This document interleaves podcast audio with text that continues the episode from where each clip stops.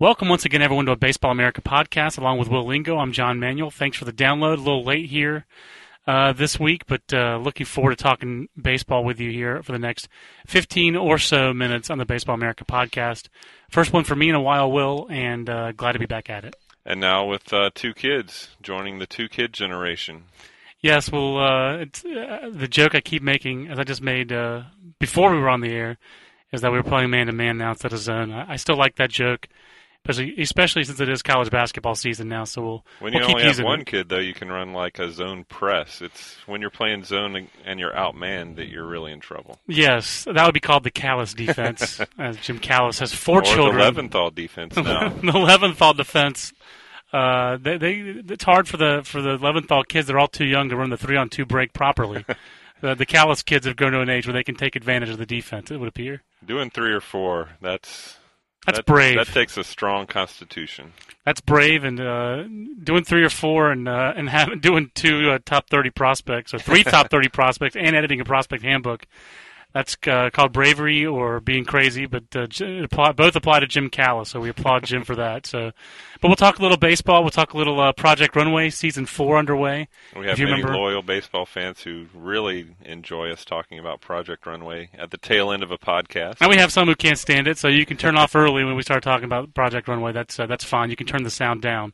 But let's talk about the headlines in baseball, though. Will uh, headline-filled week here before uh, Thanksgiving, and sometimes at this time of year, annually this time of year, baseball is giving out its awards, and maybe the you know the close National League Rookie of the Year vote, one of the closest ever, or the closest ever between Ryan Braun that and Troy. Tulowitzki. That would be the biggest headline, or Jake Peavy being a unanimous Jake Cy Young Award winner. the guy who definitely did not get proper headlines for his achievement. Yes, he was tertiary story yesterday. Secondary story was the largest contract in baseball history, the framework of that being a, agreed to between the Yankees and Alex Rodriguez. But uh, once again, in 2007, the story in baseball is Barry Bonds. Whether you want like it or you don't like it, as Ric Flair used to say, you have to learn to live with it because it was the biggest story going today, and that's Barry Bonds being indicted for perjury by the federal government. So the Balco stuff, all the investigations, the game of shadows, all these things finally produce an indictment. In my mind, it's almost like too little, too late. Where was this prior to Bonds getting the 762? But in some ways, Bond's pursuit of Aaron and the tainted pursuit of Aaron and surpassing Aaron almost brought so much more attention to Hank Aaron.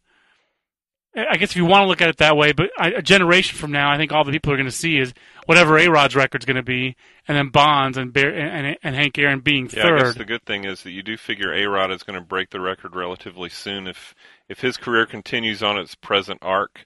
Um, so yeah, if Barry Bonds is in second place, uh, Tom Verducci wrote very eloquently today that you know that number doesn't need an asterisk. It's always going to be accompanied by shame and derision. I think he used better words than that, but that's that's the gist of it. I, you know, people don't need to attach any any special designation to Barry Bonds numbers. We all judge them that way anyway.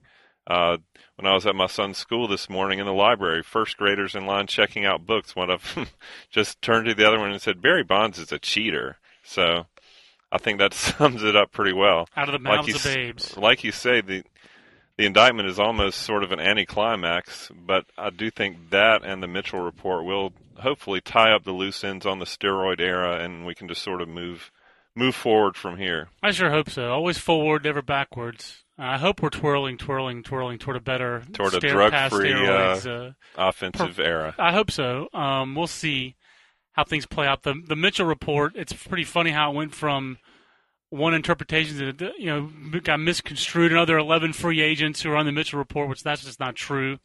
Um, that I, I Bonds. I think you make a great point to link the two between Bonds' little interview with Jim Gray, the indictment. I can't see how Barry Bonds' career will continue. He's a free agent. I don't see a team signing Yeah, a player who's been indicted. the Giants were the only team that had any sort of, you know, rope with their fans where the fans would tolerate Barry Bonds just because of his history in San Francisco. You know, when we were there for the All Star game, there were fans wearing Barry Bonds jerseys. I'm sure they were as as well aware as we are of what's going gone on in Barry Bonds' career, but the Giants are obviously done with him. The other teams aren't going to want to get into that quagmire at all. I don't think. So that career is probably over. 262, I mean 762 home runs. Looks like that's the record. As Verducci wrote, and I agree with, and you agree with. Uh, not really much need for an asterisk. The guy, uh, it speaks for itself. For this generation, obviously an asterisk is even the word. I think that you wouldn't put an asterisk, but there should be some designation in the future if he's indicted and is you know found a court of law to be guilty for saying he, they didn't knowingly take steroids. That, that's a lie. They knowingly took steroids, which I believe, and I think you believe. Well, And from that- what I I've like heard, that I to be in haven't, I haven't books. read the indictment myself, but from what I've heard, the indictment does contain documentation of a positive steroid test At Balco, from Balco, right? which I, I guess would be the first sort of on the record, Smoking gun. yeah, indication that Barry Bonds has taken steroids. Now, anybody who's read any of the creditable reporting on Bonds knows that's the case already, but this is just you know another log to throw on the fire, I guess.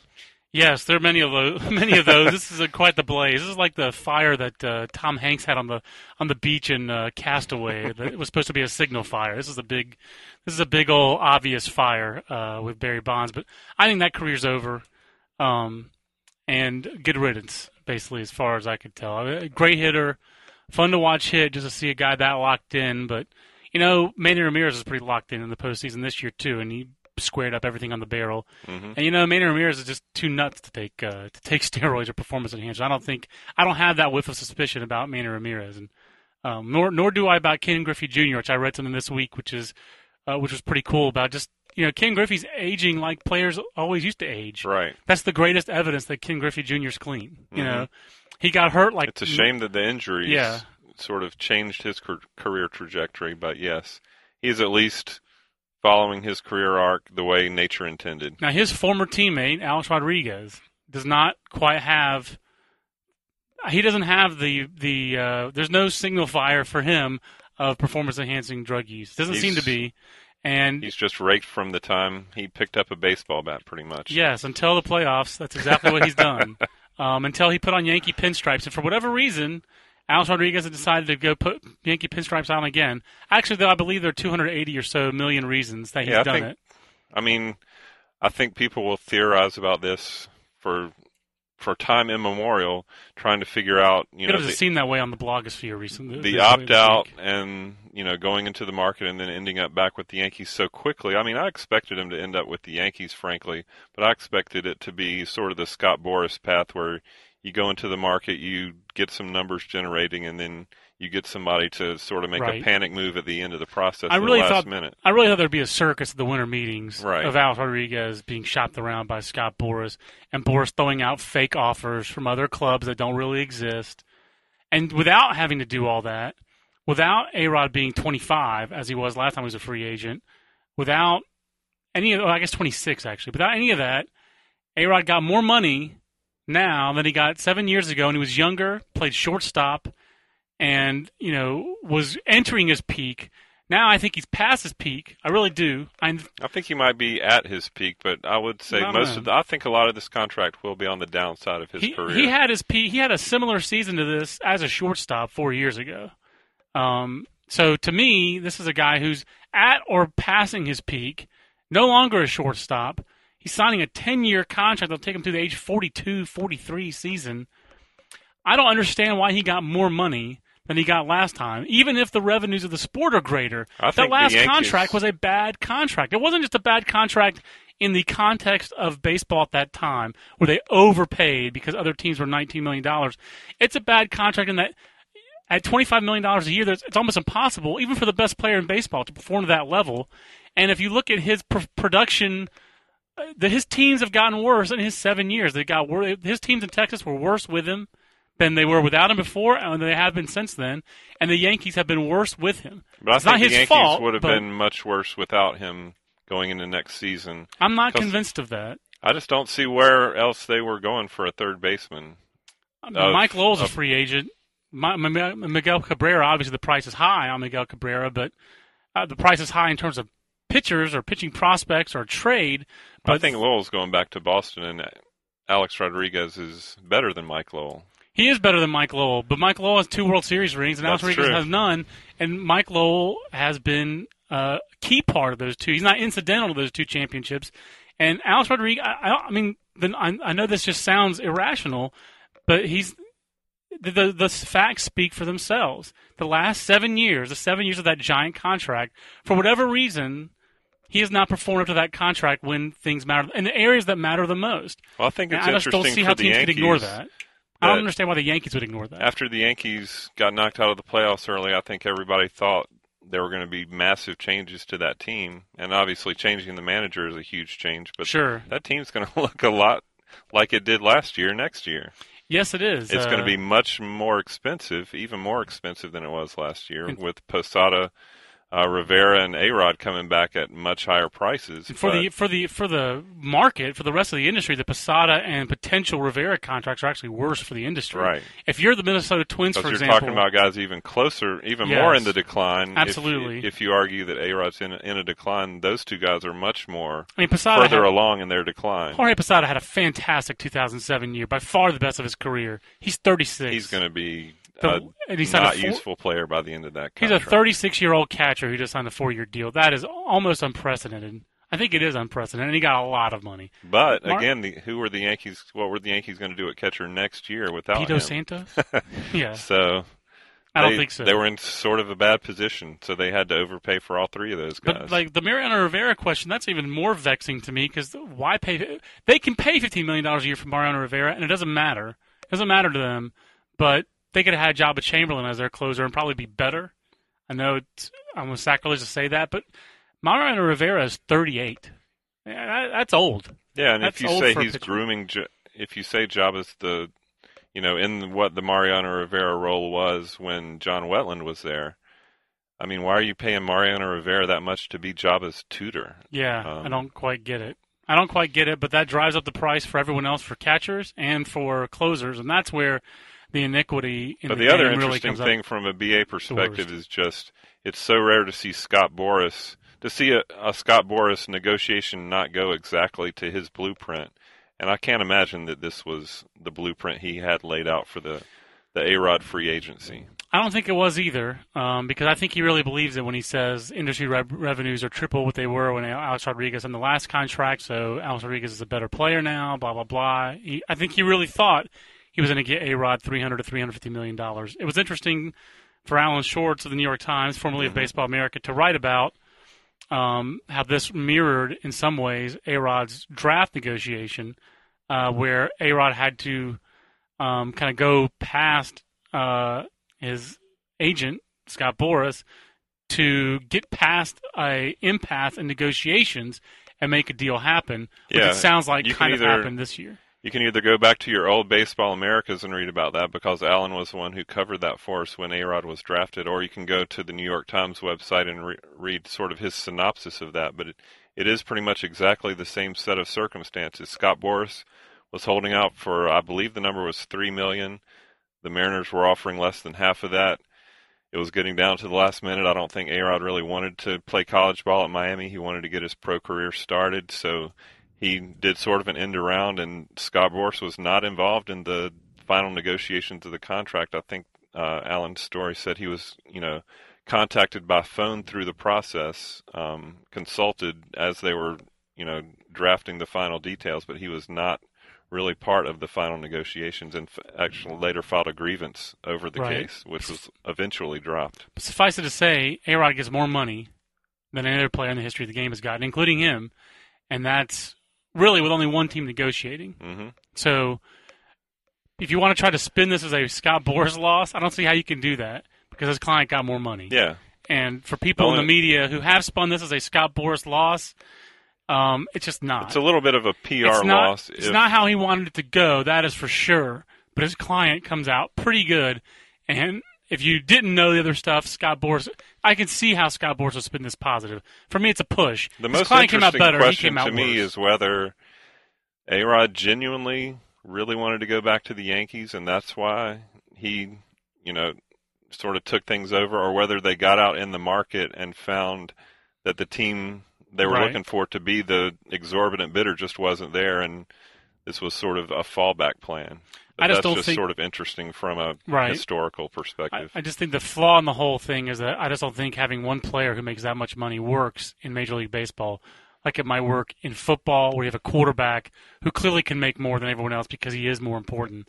than everyone else on the team. Well, it works- Or in the NBA, where one star can be I'd say it's most mitigated with the Yankees because they do have such a large payroll, but you still do have that one guy who is making a lot more money than everybody He's else. making seven million more dollars, and, and, And- with no rings, and the guy who's making twenty million dollars with four rings. and we can never really know what what kind of clubhouse atmosphere that creates. We can only know what the results have been for the Yankees, like you say, and the Not results best. speak for themselves. They do. So it's the Baseball America podcast. He's Will Lingo. I'm John Manuel. Alex Rodriguez was once a prospect, so we probably should talk prospects. that is mo- that's mostly what people tune in for us to do. I don't see any Alex Rodriguez's in the National League Central, Will, but I do see uh, Colby Rasmus be our future cover boy for the Colby Rasmus also playing well in the World Cup. Yes, he sort is. of showing. I think Colby Rasmus is a legitimate uh, future star, and we had a lot of interesting Cardinal stuff in this issue, um, both in their top ten prospects, where I think their their system is on the upswing, and a feature that uh, our Cardinals correspondent Derrick Goold did along with his fellow reporter at the St. Louis Post Dispatch, uh, Joe Strauss, just writing about the rift that developed in their front office after Jeff Luhnow was hired, and as Jeff Luhnow sort of ascended in the organization and, and got more influence at the same time Walt Jocketty had the major league team winning the World Series and then had his contract renewed, but right. there was just a huge divide between sort of the major league camp and the minor league camp in that organization. And eventually, Walt Jocketty was sort of the odd man out because they decided the situation was untenable. That's unbelievable that the guy who uh, has been the general manager would be the guy that you don't pick, that you pick the farm and scouting director guy as a guy you're going to keep around in Jeff Luhnow. That was that's just the shocking part of that to me. Well, I think I don't know. It's you can see that there's blame right on both sides choice, because as as those guys write in their story, you know, a lot of people saw Luhnow's elevation as an erosion of Jocketty's power, but a lot of they they say a lot of people in the organization almost say it was almost an erosion by choice because the Jocketty camp made no effort to reach out to the Luhnow camp. So you There can need- you there can did- see blame on both sides, but yeah, it, it's just an interesting story, and I think John Mozeliak actually. I don't know if he was necessarily going to be their first choice because you did have some guys drop out of that GM race, but I think he is going to end up being a great choice for them. and it just doesn't seem uh, like it. There, there need there need not be two camps. Right. Is what the Cardinals uh, front office decided, the ownership decided, and rather than having a house divided, they decided even it's more important for us to be one big yeah, I happy guess organization. I, I think they had already sort of cast their lot with Luhnow to remake their farm system, so it almost would have been harder for them to start over with their scouting and player development than to start over with the new GM. And the thing is, uh, I think you have to say Jeff Luhnow's done a good job with their scouting and player development. Their top yeah, ten, their top ten looks looks probably pretty good. probably in the best shape since our 1997 top ten that we dug out yesterday. That had eight straight big leaguers at the top. Yeah, I remember that one because Rick Ankiel had just been drafted, had not pitched in a pro game other than instructional league, and I talked with one of their I can't remember if he was one of their scouts or instructors. Anyway, somebody who had been in their instructional league camp and just talked about how he was dominant in instructional league and struck out like six or seven Reds batters in a row in his first or second start. So we ran him up to the top of the list, Where am I? and uh, that panned out until he got the thing. Yes, it did pan out. He there were was clearly also the best. what clear- five or six other big leaguers Oh, on that the list. first eight guys were all big leaguers. So- uh, Placido Polanco. that was kind of the the end of a, a long period of good production from the Cardinals farm system, and since then, they've usually had one or two guys each year who are pretty good, and then a lot of guys who are questionable, and they end up trading away a lot of those guys. Speaking of questionable, the National League Central is a pretty questionable division. Period. 83 and 84 wins hmm for the division champs the last couple of years, and this crop of prospects is pretty uninspiring. I would actually venture to say that for the first time in my Baseball America tenure, the Reds have the best farm system in this division. I don't think it's close. I liked their list a lot. And They have the best when you start in with Jay division. Bruce, that's a great place to start. You start with Jay Bruce, but you throw in Johnny Cueto and Homer Bailey. hmm I mean, those are probably the two best pitchers in this whole division, aren't they? Prospect wise. Yeah. Um, I mean, we would have to go through the list one by one to to see for sure, but yeah. well, the Cubs, the Cubs' top pitching prospects are Jose Ceda, Sean Gallagher, Donald Veal, and Jeff Samardzija. I don't think so. Those guys don't compare to Bailey and Cueto, in my opinion. The Astros, we could just zoom right past them. That's one of the worst systems in the game. good, but their system is in terrible shape. I mean, the Brewers, Manny Parra is good. Mhm. I'd take Bailey or and Cueto Mm-hmm. over him. Uh, the Pirates, oh, Ugh, what that- a that is- wasteland. that is a bad system. I mean, I have a lot of respect for Brian Graham. I think Brian Graham is a really good farm director. I don't know Ed Creech. Ed Creech's track record is not inspiring, but collectively, I can't see a- better case that ha- could be made for an organization that needed to clean house top to bottom Yeah, than Pittsburgh. I understand I'm why sure Brian Graham people, was but upset to be fired, but I can understand change for the sake of change with the Pirates. and the Cardinals, Chris Perez is their top pitcher, and Ottavino and Jaime Garcia. And yeah, I mean, I mean, when your ceiling's a closer, that automatically puts you behind a guy. So the Reds are a- the Reds haven't really developed homegrown pitchers since Mario Soto and Tom Browning, and they have the two best pitching prospects in this division. And then they have the best player in Jay Bruce. Uh, they have a polished, ready for the big leagues hitter in Joey Votto.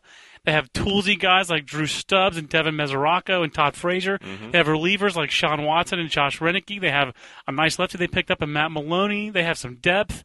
I think that's the best farm system in the Amer- National League Central. and I- then I might put the Cardinals behind them. I might too, because Colby Rasmus is Colby Rasmus. also so those are two sort of surprising systems that haven't been good in a while. That Absolutely. look like they're on the upswing. the Cubs are maybe the weirdest top ten in this because you got uh, number one prospect who went six for fifty-one this year, and Josh Vitters. I think it uh, it tells you a little bit about how we do things. We're, Mhm. we're about ceiling. Ultimately, we're about ceiling. Uh, ceiling and chance to reach the ceiling.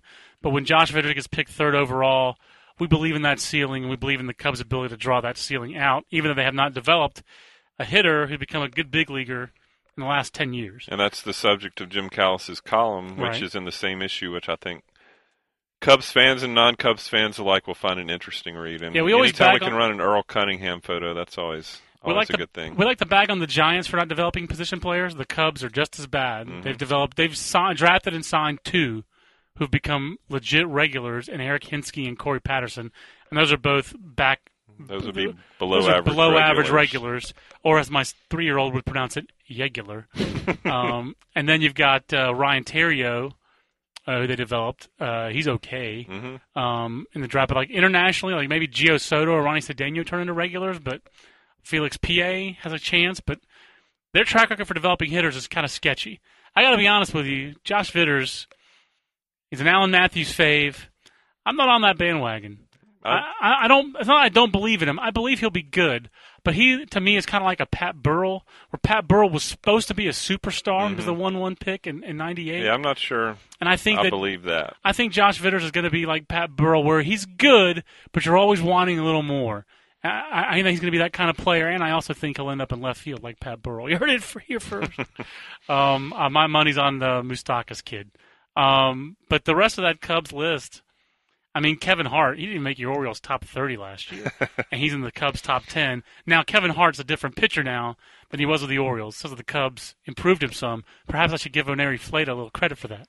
Good Cubs farm system. Good development by the Cubs, but it's not a great farm system anymore. No, and like Um, you the say, Pirates are bad, and they've had high pick after high pick after high pick. And it's a bad farm system. You got the number six, and they're talking about utility players at the number six spot in their top ten. yeah, it's, I mean, it's oof. it's it's UGLY, and it really has no alibi. Um, So when you're talking about the National League Central getting better, it's not bloody it's- likely. It's hard to see.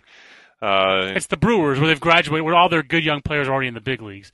The Brewers are the organization in my mind that has the highest ceiling. but I mean, as far as that League division Central. becoming more competitive, where you have to win Yeah. 95 games to win it, Yeah, not bloody likely. No, me neither. So. But it, that makes it more interesting for every team in that division. You you can legitimately go into every year thinking you could win it all. Well, let's wrap up with a couple minutes of prospect uh, of a prospect talk. Uh, Project Project prospect. Runway, exactly. Project Suspect. Project Runway talk. Um, first show of season four was on the other night. Highlights: Heidi Klum still looks great. I Gotta thought she actually looks better than she ever has. It's uh, pretty good for uh, having had two kids, and she's she's aged gracefully. So we're we're big Heidi Klum han- fans here at Baseball America. Glad to see Tim Gunn back on the show. Glad- I would not have texted though when they had what's your favorite part of Project Runway, and you text your vote, and Tim Gunn won fifty four percent of the vote. Wow. He would not have won mine. The show wouldn't be the same without him, but yeah, I don't know if I'm not sure. I don't know if I can put my finger on what is my favorite part of the show, but I definitely think Heidi Klum is in the top two. So um, we'll give her that credit. I just like the fact that the show is about what it's about. It's not, you know, so many reality shows are just about, you know, the silly gameness of it right. or the, you know, people freaking out or being dramatic. This show is about Or lesbian it's supposed to be Yeah, I mean it's just about silly stuff. Yeah, This, something. this show is uh, supposed to be about fashion designers and what do you know? They do fashion designing. that's right. And I couldn't care less about fashion, but Yes, we have Just- one person in the whole office, and Sarah Hyatt, who gives a darn about fashion, and uh, she watches the show. But you and I, and you don't usually. Well, you tuck your shirt in. I don't. I'm a bit sloppier than the average Joe, but I really enjoy the show, and I think it's despite the fact that, that it's just true to itself. It's a very sincere show. It doesn't try to be anything that it's not. And the people who are on the show, uh, most of the designers are not sincere, but the judges and Heidi Klum and Tim Gunn are very true to who they are, and Nina Garcia and all of them. So I enjoy the show for that standpoint. you knew Nina Garcia was going to tear up the uh, the woman Simone who yeah, Simone who sort of sort of ran out of time to properly sew up her dress. You knew Nina Garcia was going to be So, all over when that. When I saw that Nina was one of the judges, I was just couldn't wait for her to just When tear up said, Simone. Could you, could you have your model take off the jacket, please? Yes, that like, was- all right, she's done. I took and the too show- much pleasure in that. And the show does have one legitimately crazy person, as every reality show has to have. Uh, what is what is that one? I think it's Kristen. I think it's Kristen. She's not on this little cheat sheet we have, but it's the, Oh, uh, it's Elisa. That's Oh, it's it Lisa, is. I'm sorry. She doesn't really look like that photo, but uh, yeah, she's the- loco in La she's- Cabeza. she's a marionette designer who got into fashion somehow. That's right. She's straight out of uh, being John Malkovich. And the uh, first first person ever to finish early and go take a nap on Project Runway. That and was also, awesome. also the first time that we ever heard uh, Heidi Klum say "poo." Oh yeah, She she said looked like she was her dress fabric. looked like your model is pooing fabric. So, uh, very many highlights from the first uh, one. Put this, write this one down. Will, who's your pick to win? Who's your pick to click the whole thing um, after one episode? I think the smart money would be on the guy who actually won the first Yeah, challenge, Rami. Yeah, my spot. That's where my money is. Um, if I had to pick somebody else, I think I might go with uh, Jack. I don't even know who that is. Is that the straight guy or the the larger, the plus size? Okay, I, I, my upset special is the plus sized Yeah, gay designer. That Chris. guy actually did it did a good job. He was uh, also interesting to watch him, where everyone else made the mad dash for the fabric tents, and he just made the lethargic dash, which would have been the same dash I would have made. I would have made the, the, the lethargic stroll. So I'm feeling it uh, for Chris. I feel an empathy and a connection there with the larger. But in the uh, first episode, it's so hard for them to focus on everybody. You know, there are a lot of contestants who we basically learn nothing about in that episode. Jack, I believe, is the one who gets kicked off. That's the buzz. Oh, really? Buzz, I, buzz on Jack, I believe, is he's the one who gets kicked off. He's the one with all the drama this year. Uh oh. So, but uh, last year, the guy who probably could have won was the guy who got kicked off early as well. Mhm. So, uh, but we're glad the show's back. Obviously, Will and I are interested. If you are, you can send those into us at, baseball, at podcast at baseballamerica.com. Uh, our question from Phoebus Apollo, we should read it before we, uh, was basically, uh, since Ryan Braun won Rookie of the Year for us and for the National League, he asked if the Nationals had to do it again in that year, that wonderful 2005 draft was going to go down as one of the great drafts ever. Uh, the number four pick, they took Ryan Zimmerman. Number five pick, they took the other Ryan, Ryan Braun, Ryan Braun, not Lloyd Braun, but Ryan Braun. If they had that to do over again, would they take Ryan Zimmerman or would they take Ryan Braun? I believe they actually would take Ryan Zimmerman. He was ready for the major leagues quicker, and he's a much better defender. And offensively, he's pretty good. And I don't know that Ryan Braun will repeat this kind of season. The strikeout Yeah, to walk ratio wasn't that great. If, he, if Ryan Braun puts up these kinds of numbers Then every year, then he's definitely the better guy. But everyone has always known that his offensive ceiling was higher than Ryan Zimmerman's. Right. But I think they were looking for a little bit more than just a good player. When they drafted Ryan Zimmerman, they basically drafted him to be the face of their franchise for two years until they got into their Mm-hmm. ballpark. Now the ballpark will be the face of the franchise until they get good. But Ryan Zimmerman has been the face of the Nationals for two years. I think that was a huge factor in them drafting Ryan Zimmerman, and you can you can debate the worthiness of that being a factor. To have a guy who they drafted and who was almost immediately in the big leagues, I, I do think legitimized them to some degree. I, and I think it was a big deal for them. Yeah. It was kind of a big deal. And so I think that's why they did it. So I think if they had the choice to do over again with those same circumstances, they would do it. Different circumstances, maybe they would do something different. It's Yeah, not I like think, they couldn't use I offense think right now you would say they would do it again. maybe. But if, if in five, years, from now, if Ryan Braun's hitting, had putting up a 1,400 ops against left-handed pitchers every year, and being league average the rest of the time, I think they'd probably say, well, we probably should have taken Ryan Braun. But uh, I, point is, those are both really, really good players, and I think the consensus in the industry is that Alex Gordon will have a better career than those guys. When they were all amateurs, that was the consensus. Mm-hmm. And so Alex Gordon was picked second in that draft, Justin Upton first. The kind of the question in the middle of all that is Jeff Clement at three, Troy Tulowitzki went seven, not three. He was pretty darn good, and then Ricky Romero is not anywhere near the major leagues like all the other That's guys the are. one so that really sort the of head jumps out at you. I'll turn that knife every time if I can uh, in the side of Blue Jays fans, not out of my uh, enmity for the Blue Jays, but out of just I just don't understand what that organization was thinking at that time. Anyway, that's a that's a great place to wrap it up. I think a so. dead end discussion. I'm Martin Luther the uh, this uh, this podcast. So for Will Lingo, I'm John Manuel. Until next time, so long, everybody. Everybody in your crew identifies as either Big Mac Burger, McNuggets, or McCrispy Sandwich. But you're the filet fish Sandwich all day. That crispy fish, that savory tartar sauce, that melty cheese, that pillowy bun. Yeah, you get it. Every time. And if you love the filet of fish, right now you can catch two of the classics you love for just $6. Limited time only. Price and participation may vary. Cannot be combined with any other offer. Single item at regular price. Ba-da-ba-ba-ba.